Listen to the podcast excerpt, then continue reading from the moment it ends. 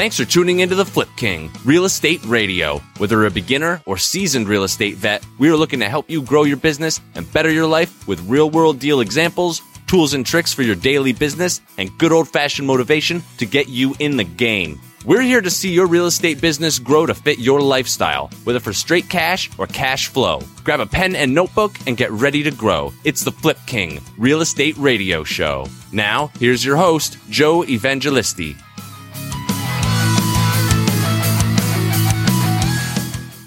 What is up, everybody? Joe Evangelisti checking in from the FlipKing.com real estate radio show and now www.leveluprealestatetraining.com as well, where you can check out um, some awesome training modules and uh, actually an entire training package for those that want to get into the business and want to learn how to be wholesalers, wholesalers, flippers, rehabbers, whatever it is you're looking to do. Um, me and my boy Mark Scouron about a month ago did a recording. Spent about three and a half, four hours recording some content for you guys on uh, different levels of training. But that's not actually what I wanted to check in with you about today.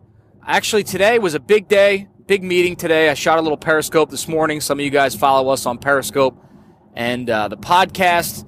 So, you know, today I spent this beautiful fall day, absolutely gorgeous fall day, 70 degrees in uh, New Jersey. In fact, it's exactly 70 right now as I drive back from my meeting. Went up to New York City this morning, spent uh, three, four hours in the afternoon with some of my new investors. Some, some new investors we're working with, some big time, big time players. These guys have not only worth multiple millions, but have multiple millions that they want to invest. Mostly younger guys uh, in their 30s who've been super successful in their own right in some way, shape, or form, and they're looking to get involved in a different capacity, in a different realm, in a different business venture.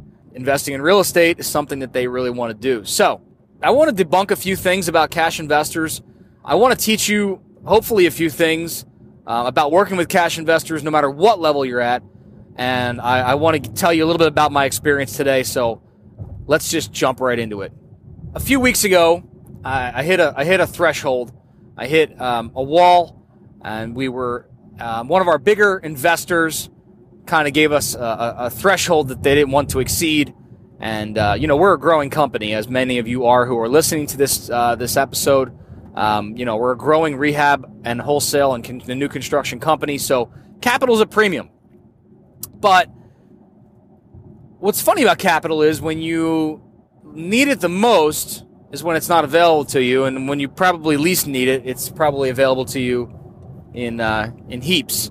And so we came across this this this I would say a little bit of a glitch. I mean, I worried about it for a day or two. You know, where our main investor capped us at about two and a half million dollars. Actually, it was two million dollars at the time, and said, you know, you, you're you're hitting this limit. You know, we don't know how how comfortable we feel above this limit, so on and so forth.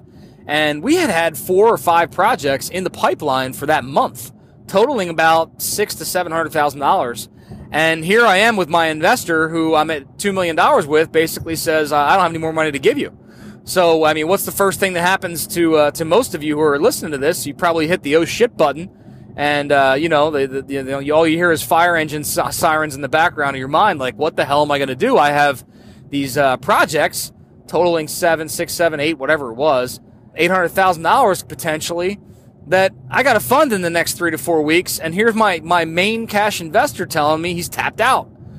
So you know, we we we hit the panic button, and you know, me, my team, we started to figure out, hit the pavement, hit the phones, call who we know, figure out how we're going to raise this money, and what happens in that scenario, which is not unlike what happens in most scenarios for entrepreneurs, is when you shift your focus 100% to one thing, it happens for you, right?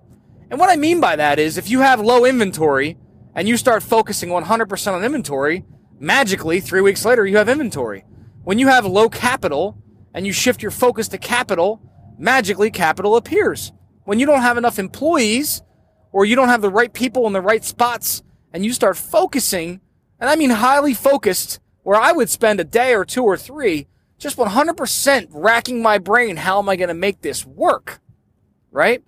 Jay Z actually says, I'm a big rap fan for those of you know. He says something along the lines of, you know, whenever there's a drought, Get your umbrellas out because that's when I brainstorm, right? Listen, it's the same thing.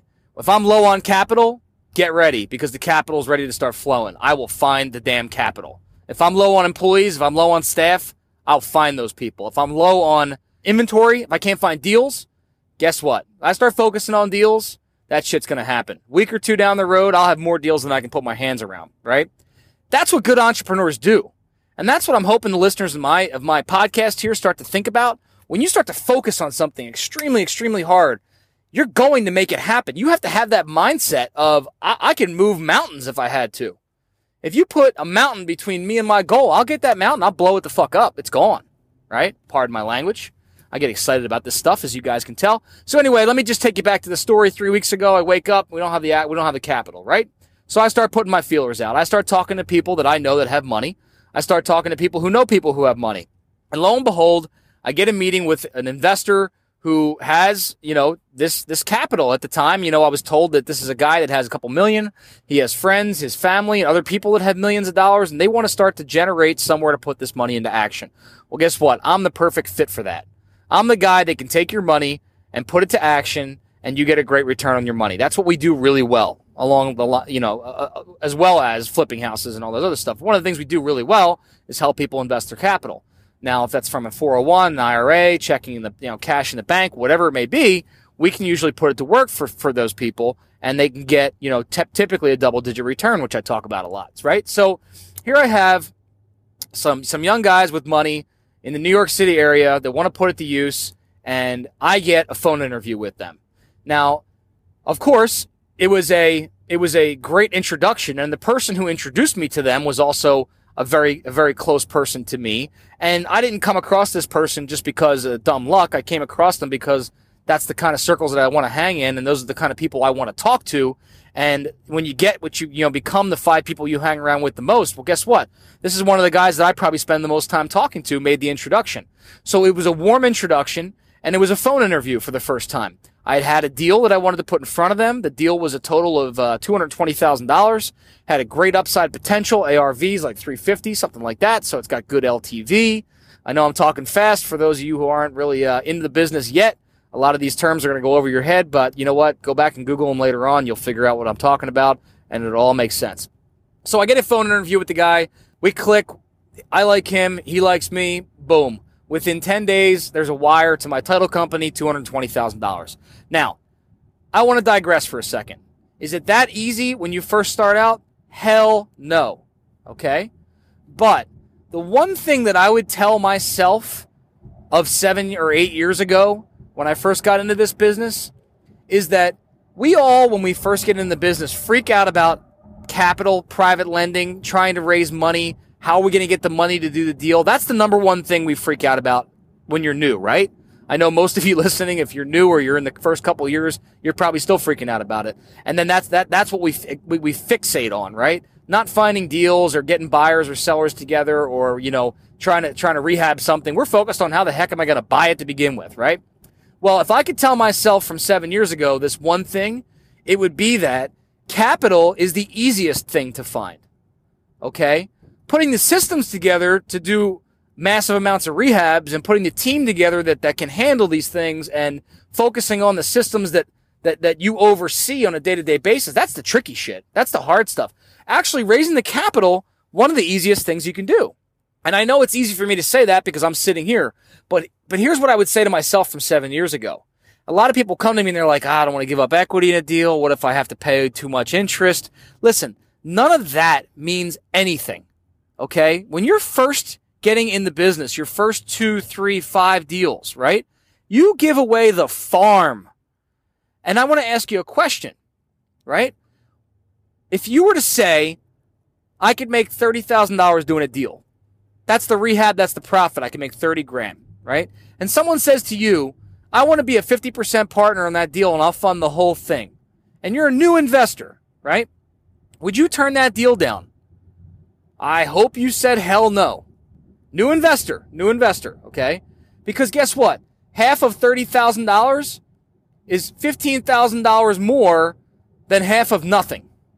And if you don't get in that deal and you don't get some experience and you don't have, you're not starting to build a track record, then you will never get to the point where you can raise $220,000 on a phone call.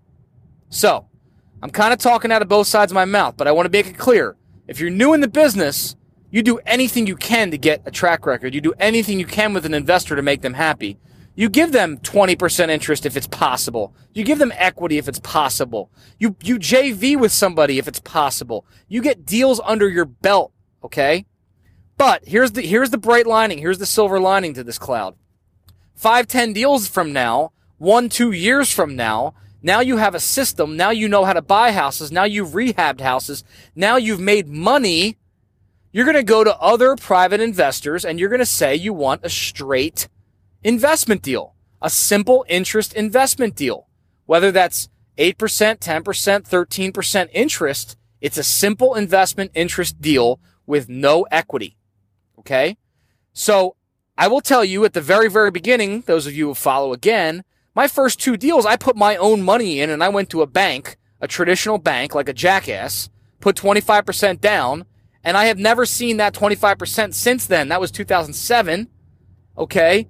Every deal I've done since those two deals have been 100% private equity funded, and I have never, ever, ever, ever given equity away on a deal in my life. Now, that's not to say I don't have partners who bring value to the table. I've partnered with people who've brought deals. I've partnered with people that know how to manage deals. I've partnered with people that that have resources that are beneficial to that deal. Okay. But I've never given a lender equity in my property based on the fact that they can stroke a check. Okay. And the reason I say that to you is there's a lot of people that can stroke a check.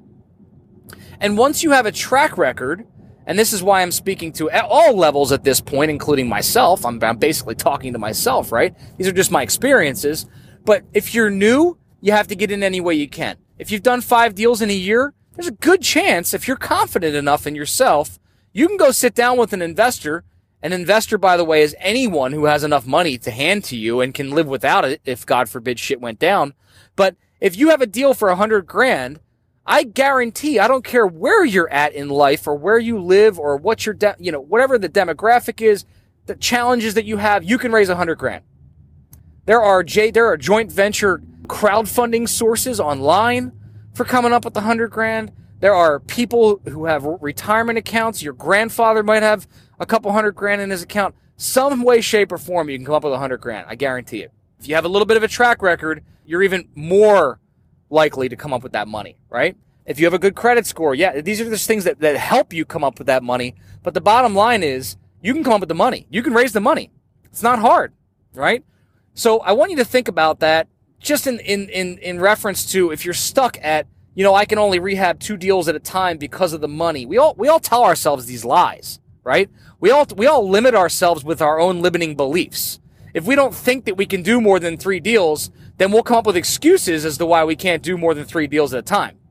If we don't think we can do more than 10 a year, then we'll make up excuses as to why we can't do more than 10 a year. Oh, I can't come up with the capital. I'm not good enough. I don't have a good enough team.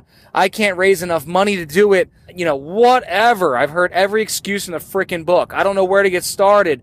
I don't know how to, you know, listen, the money is everywhere.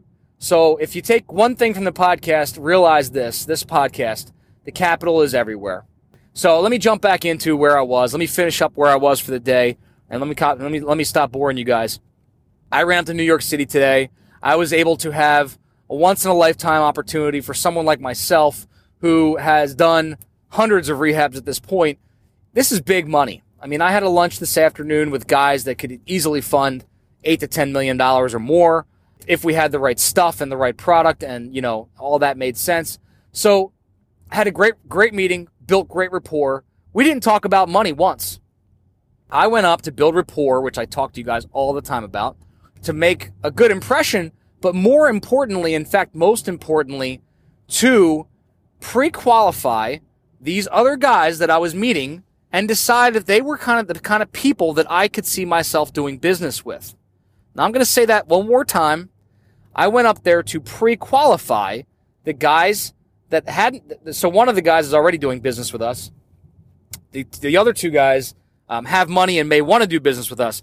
My conversation today although they asked me a bunch of questions, I'm asking them questions to find out if they're the type of people that I want to work with, that I want to borrow from, that I want to take money from, that aren't going to be a pain in my ass. And here's the thing, guys. When you're, when you're, when you're new, you're taking money from wherever you can get it, but you start to get to the point where, and in fact, I can tell you that the, the, the people who loan you the, the, the smallest amounts of money sometimes can be the biggest pains in the ass. I mean, I have lenders who have a couple hundred thousand with us that never call my cell phone. And I have people who have 20,000 with us who call me every month and asking me how their 20 grand is going, right? So not that that's good or bad. I mean, I, I still like the people that I'm dealing with for 20 grand because they're friends of, of my family and all that kind of stuff. So I'm still going to continue to do business with them. But that being said, it's easier to deal with the people who want to give you a million or two million or three million or five million. Generally, those are people who are a little bit more educated on how money works. They're a little bit more comfortable with that kind of size because someone who's going to give you a million most likely has what five, ten more, t- you know, million in their in their bank account. So one million is not going to break them, right?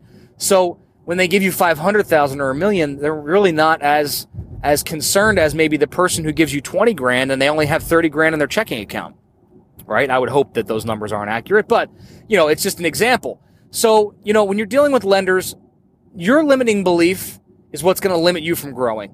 So I hope you guys take that with a grain of salt. Um, big meeting today on the way back. Excited to tell the team tomorrow that, uh, you know, we have a whole lot more capital to work with. Now the next goal is figuring out a way to spend it. So I hope you guys have the same problems uh, currently or in the future. And I hope that this podcast helped you out. Make sure you check us out. If you get value and you find value out of this podcast, please, please, please go on iTunes and leave us a review. We'll send you something cool. I appreciate you listening. I appreciate you following. Make sure you keep in touch with the flipking.com blog. A lot of really cool stuff going on there. And again, if you want to learn, learn more detailed and in depth trainings, direct, 100% step by step processes of how to do what we do, check out leveluprealestatetraining.com. Till next time, keep hustling. Thanks.